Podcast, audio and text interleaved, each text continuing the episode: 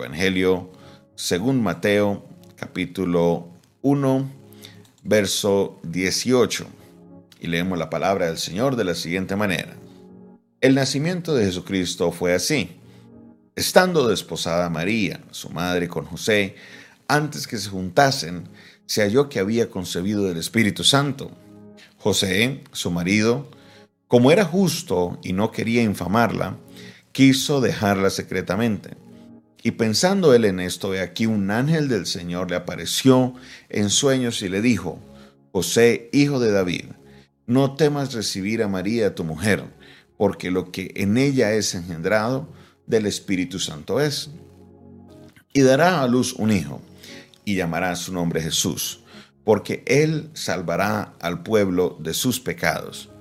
Todo esto aconteció para que se cumpliese lo dicho por el Señor por medio del profeta cuando dijo, He aquí una virgen concebirá y dará a luz un hijo y llamará su nombre Emanuel, que traducido es Dios con nosotros.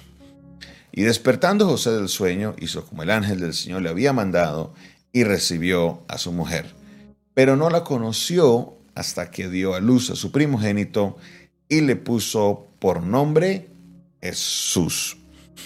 Vamos a estar mirando este, esta porción bíblica eh, importante, esta porción bíblica eh, bien impactante. ¿Por qué? Porque estamos hablando del nacimiento de nuestro Salvador, Jesucristo. Pastor, pero no estamos en diciembre, no estamos en una fecha como para leer esto. ¿Quién le dijo que tenemos que estar en diciembre para recordar el nacimiento de una persona tan maravillosa como Jesucristo? No, no, no, no, no. Podemos, deberíamos hablar de Él todos los días, de todos los días. Es algo eh, clave tener a Jesucristo como el centro y obviamente recordar su muerte, pero también recordar su nacimiento. Según lo que nos expresa el texto, cuando José se entera que su esposa está en embarazo, él quiso dejarla secretamente, pero él era un hombre justo y no quería infamarla a ella. Entonces, dice el texto que vino un ángel del Señor y en sueños le habló y le dijo, no temas recibirla, porque lo que hay en ella es concebido o es engendrado del Espíritu Santo. Ahora, vemos dentro de lo que se habla en el texto algo que, eh, lo que nos dice el texto, algo que mencionábamos importante del Evangelio de Mateo, y es que el Evangelio de Mateo está dirigido a los judíos. Por eso vamos a notar en la estructura de Mateo que constantemente veremos esta estructura, esta manera de leer, de, leer el texto que dice para que se cumpla lo que dice en la escritura, para que se cumpla lo que dijo por medio del profeta, para que se cumpliese lo que decía en la, en la, en la escritura. Esto es algo que usted lo va a leer constantemente en Mateo. Entonces, ¿qué es lo que está haciendo Mateo? Mateo va al Antiguo Testamento, toma el texto que se está cumpliendo y lo inserta para que un judío leyendo este evangelio pueda hacer la referencia a lo que, eh, lo que dice el Antiguo Testamento. Ahora, ¿qué nos dice Mateo que se está cumpliendo? Mire lo que dice Mateo, versículo 23. He aquí una virgen concebirá y dará a luz un hijo, y llamarás a su nombre Emanuel, que traducido es Dios con nosotros. ¿De dónde sale esto? ¿De dónde saca esto Mateo? Muy bien, menos mal usted me preguntó porque justo esto se lo quería responder. Vamos al libro de Isaías capítulo 7. Libro de Isaías capítulo 7. Libro de Isaías, profeta Isaías capítulo 7, versículo 14. Mire lo que dice la palabra del Señor, hablando Dios por medio de Isaías. Por tanto, el Señor mismo os dará una señal. He aquí la Virgen concebirá y dará a luz un hijo y llamará a su nombre Emanuel. Y en la parte de abajo de la Biblia, donde están los pies de nota, dice, esto es Dios con nosotros. El nombre Emanuel quiere decir Dios con nosotros. Entonces, el profeta Isaías, más de 400 años atrás, había escrito esto acerca de la persona de Jesucristo. Y entonces se estaba dando cumplimiento con eh, la persona de María lo que se estaba cumpliendo. Ahora, entendiendo la palabra, podemos ver lo siguiente. Mire lo que termina diciendo el evangelista Mateo, versículo 25. Perdón, 24. Y despertando José del sueño, hizo como el ángel le había mandado y recibió a su mujer. Despertando del sueño, cuando ya recibe esa, esa exhortación, ese llamado de parte del ángel, dice que él entonces recibe a María. Pero mire lo que dice el verso 25. Pero no la conoció hasta que dio a luz a su primogénito y le puso por nombre Jesús. Cuando la Biblia habla de conocer, está hablando de que ellos estuvieron, sostuvieron una relación sexual como esposos que estaban siendo. Entonces, cuando él la recibe es porque la recibe ya en su hogar y acá entonces dice que no la conoció, no, no estuvo con ella hasta que tuvo a Jesús. En esto, entonces entendemos de que María no se queda virgen después de tener a Jesús. María está con su esposo, quien era José, y según lo que nos dice la Biblia, hubieron más hijos. En el libro del Evangelio según San Juan nos habla de que habían los hermanos de Jesús que no creían en él. Tenemos también la carta de Santiago, que es del hermano de Jesús. Entonces, esta idea de que em, se quiere conservar en muchos círculos de que María, después de Jesús, se quedó virgen y fue virgen, no es posible, porque aquí la misma Biblia, el mismo Evangelio nos está diciendo de que José sí la conoció, pero la conoció hasta después de haber nacido Jesús. ¿Qué podemos aprender de este texto? Número uno, muy importante, los planes y propósitos de Dios. Los planes y propósitos de Dios. ¿Qué me refiero con esto, mis hermanos? Dios es un Dios poderoso, un Dios sobrenatural, pero también es un Dios sabio.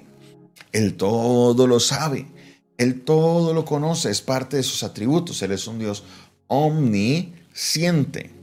¿Por qué es importante recordar esto? Porque cuando Dios va a hacer un plan, cuando Dios va a ejecutar un propósito, Él no deja arandelas sueltas. Él no deja cosas sueltas. Él no es un Dios que simplemente se sienta a esperar, ah, bueno, vamos a ver si sale y tira los dados a ver si salió. No, no, no, no, no. Dios es un Dios de planes y propósitos. Él sabía que había problema con José. ¿Por qué? Porque María iba a estar en embarazo y José no había estado con ella. Entonces no iba a ser un hijo de José. Y José, pues, ¿cómo así? ¿De dónde sale el embarazo María? Ella me seguro me montó los cachos. ¿Con quién estuvo? Entonces viene el Espíritu Santo, perdón, viene el ángel del Señor y le dice, no lo hagas porque esto que está en ella es engendrado de él. Espíritu Santo. En otras palabras, no hubieron un tercer hombre ahí involucrado, usted no le fueron infiel, no se preocupe, tranquilo tómela a ella porque aquí hay un propósito y cuando nazca este niño le vas a llamar Jesús. Este es Dios. Él prepara las cosas, Él mueve las fichas de una manera donde todas las cosas están preparadas. En las palabras de eh, el Chespirito, del Chapulín Colorado, todo está fríamente calculado. Dios no es un Dios que simplemente dice, bueno, hoy quiero que el pastor Jonathan levante, haga este devocional y luego se levantó, ay Dios mío, ¿qué hacemos que no tenía internet? Ay, ¿ahora qué hago? No, si se va a ir internet, él sabía que se iba a ir internet, si las cosas no iban a funcionar, él todo lo tenía, él sabe qué es lo que está, es lo que él está organizando, lo que él está planeando. Dios no se equivoca. Cuando Él va a planear algo, cuando Él va a hacer algo, Él prepara el camino y prepara todas las fichas que tienen que ir para que las cosas salgan perfectas. Él es un Dios perfecto. Eso es lo que Él hace, lo que Él dice, no falla. Por eso, hoy nosotros, mi hermano, debemos entender lo siguiente. Detenga usted ese pensamiento. Deténgase usted ahí y confíe en Dios Deje de estar quejándose o mirando, pensando como si Dios, o hablando como si Dios se le escaparan los detalles de su vida. Dios es un Dios perfecto. Él nos falla, Él no se equivoca. Él no es un Dios que está ahí como que haciendo las cosas como ahí a ver qué sale. Muchas veces nosotros utilizamos esta expresión mal utilizada. Ah, sí, es que hizo las cosas a la de Dios hizo las cosas a la de Dios. O sea, como que no planeó, no hizo. Eso está equivocado porque Dios no es así. Dios no hace las cosas así, no. Dios es un Dios perfecto. Él planea, Él acomoda, Él dirige.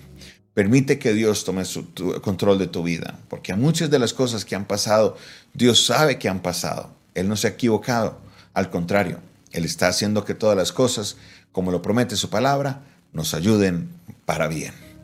Gracias te damos, oh Dios, en este día por tu palabra, porque en ella, Señor, somos reconfortados al saber que eres un Dios de pactos, un Dios de promesas, un Dios de propósitos, cumples tus promesas y tú planeas, tú organizas, Señor.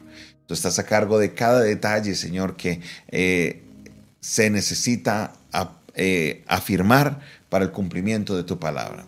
En este día te pedimos, oh Dios, que esta palabra de fe que ha sido dada sobre nuestra vida afirme, Señor, ese pensamiento y podamos, Señor, caminar y creer que eres un Dios perfecto en todo lo que haces. Recibe Dios la gloria, recibe Dios la honra, recibe, Señor, toda la alabanza en esta hora de la mañana, por siempre y para siempre, en el nombre maravilloso de Cristo Jesús. Amén, amén y amén.